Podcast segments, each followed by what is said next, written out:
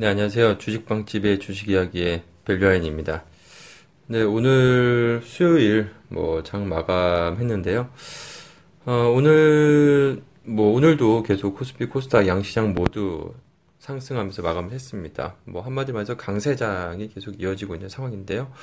뭐 시장은 뭐 특별히 뭐 크게 뭐 시장이 변화할 만한 이슈는 어, 아직은 없는 상황이기 때문에 뭐 여전히 전반적으로 주식시장은 긍정적으로 음, 봐도 좋을 시점이 아닌가 싶습니다.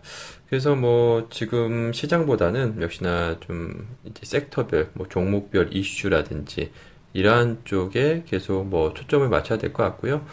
제가 뭐 최근에 팟캐스트에서도 계속 말씀드렸던 그 정책 관련주들이 시장에서 아, 부각이 되는 상황이기 때문에 이 정책 관련해 새 정부의 정책 관련해서 어, 수혜받는 또 종목, 업종 또 이러한 부분은 항상 어, 계속 바뀔 수 있는 부분이고 어, 또 그때그때마다 또 섹터별로 종목별로 음, 좀 수익률 게임이 좀 다르게 나타나기 때문에 항상 발빠르게 좀 보시면 좋겠다라는 말씀드리도록 하겠습니다. 그래서 오늘 말씀드릴 좀 시장 이슈 그리고 어, 관련해서 정책 관련해서 또 모멘텀이 있는 그러한 섹터 종목들을 말씀드리자면, 어, 제가 뭐 최근에 강조드렸었던 지주사, 그러니까 지주회사 주가 뭐 최근 계속 지금 뭐 신고가 랠리를 지금 이어가고 있습니다. 지금, 어, 그동안은 뭐 지주사 관련해서 팟캐스트에서도 말씀드렸고 주목해야 된다라고 말씀드렸고,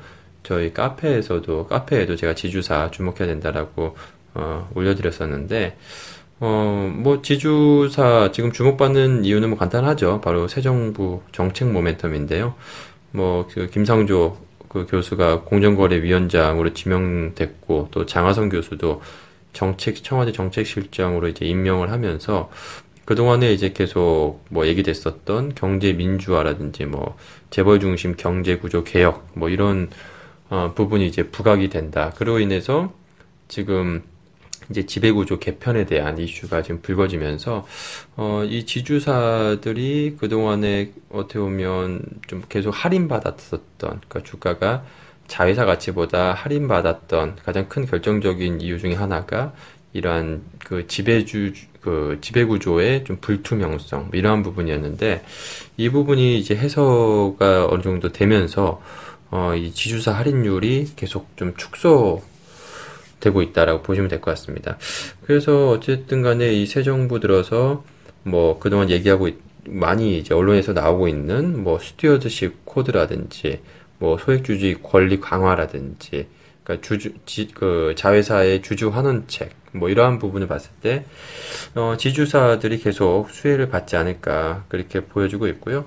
뭐 지금 뭐 최근에 계속 신고가 랠리를 가다 보니까 다소 좀 단기적으로는 가격 부담이 좀 있을 수는 있는데 어, 만약에 조정이 좀 들어온다라고 한다면 계속 뭐 긍정적으로 보셔도 좋지 않을까 그렇게 보고 싶습니다. 그리고 지금 지주회사 중에서도 어, 예를 들어서 뭐 대표적으로 CJ라든지 뭐 이러한 종목들 같은 경우에 아직 신고가를 아, 가지 않은 그러한 또 종목들도 있기 때문에 또 중소형 그 지주회사, 지주사들 같은 경우에도 어, 좀 매력적인 좀 종목들이 많이 보이더라고요. 그러니까, 어, 대기업, 뭐, LG, 삼, LG, 뭐, 하나, 뭐, 두산, 뭐, GS도 있겠고, 이런, 뭐, 대기업들, 그러니까 신고가를 가는 이 대기업들 지주사보다는, 아, 대기업 중에서도, 뭐 앞서 말씀드린 뭐, CJ 같은, 아직 주가가 많이 못 올라간, 아, 종목이라든지, 그 중소기업, 그 중소 업체에서 좀 지주사, 그러니까 중소형주에서 지주사들 좀 주목을 해보면 어, 지주사는 좋지 않을까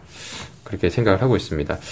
그래서 뭐, 뭐 지주사 같은 경우에는 계속 좀 좋게 봐야 될 이유가 이건 장기적으로도 좀 좋게 봐야 될 이유가 만약에 향후에 이제 지배구조 개편으로 이제 자회사 그 배당 확대를 하게 되면 어 지주사들 같은 경우에도 그 배당 성향 확대 하고 또 오너들이 또 지분율이 또 높아지면서 이 주주가치 제고 움직임이 강하게 나타날 가능성이 있기 때문에 그러면 또 valuation이 계속 재평가 받을 가능성이 높거든요. 그렇기 때문에 어 뭐 단기적인 시각뿐만이 아니라 장기적 관점에서도 지주사 향후에 뭐 조정이 오게 되면 또 시장에서 약간 또 소외받고 멀어지는데 또 오히려 그때가 기회다. 그러니까 지금 뭐 일부분은 뭐 살짝 뭐 적어 놓으시던지 항상 좀 기억을 하고 있으셨으면 어, 좋겠다라는 의견을 좀 드리고 싶고요.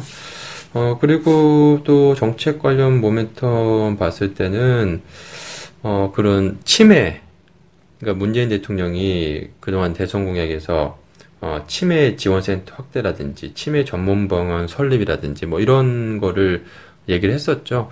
이것도 이제 신정부 정책으로 이제 어느 정도 차후에 지금 나올 부분이기 때문에 어, 이것도 지금 시점에서 주목을 해야 될 것 같고요.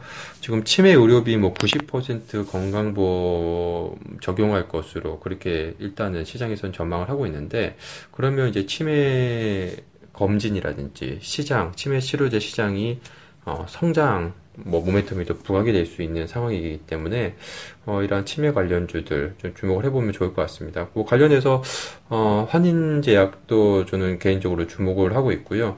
또 뭐 치매 그 치료제 그 제네릭 그, 그 만들고 있는 고려제약 같은 회사도 한번 눈여겨 보시면 좋지 않을까 싶습니다. 또 관련해서 어, 헬스케어 주들, 그러니까 제약 바이오 섹터 헬스케어 주들 같은 경우에 그동안 좀 주가가 많이 하락하면서 좀 이제 어느 정도 valuation 매력도 예전보다는 그러니까 예전 너무 high valuation이었는데 지금은 이제 뭐 아직도 싸다라고 볼 수는 없지만 어, 과거에 비해서는 많이 좀 낮아진 상황이고 어, 뭐 차트상으로 봤을 때도 이제 낙폭 과대 그동안에 계속 하락해서 어느 정도 좀 기술적 반등도 충분히 나올 수 있는 시점이기 때문에 이 제약 바이오 헬스케어 주들 같은 경우에도 어 뭐 계속 지금 시점에서는 관심을 가져보면 좋지 않을까 뭐 싶습니다. 그래서 뭐 동국제약이라든지 뭐 바디텍메드라든지 뭐 셀바이오텍이라든지 뭐 이런 종목들 헬스케어 관련해서 주목을 해보면 좋지 않을까 뭐 한번 살펴보시면 어 괜찮지 않을까 싶습니다. 그래서 뭐 계속 뭐 최근에도 반복적으로 말씀드립니다만 지금 시장에서 계속 이슈가 되고 있는 건 정책주들. 그러니까 매일매일 또 어떤 정책이 또 이제 가시화가 될지, 또 시장에서 모멘텀을 받을지, 그 부분은 아, 항상 바뀌기 때문에 그 부분을 항상 체크하시면서 어, 지금 어떤 게 가장 이슈가 되고 있는지 그런 것들 어, 눈여겨보시면서 단기 트레이딩 관점에서는 대응하시면 어, 좋지 않을까 싶습니다. 예, 오늘 방송은 여기서 마무리하도록 하겠습니다. 고맙습니다.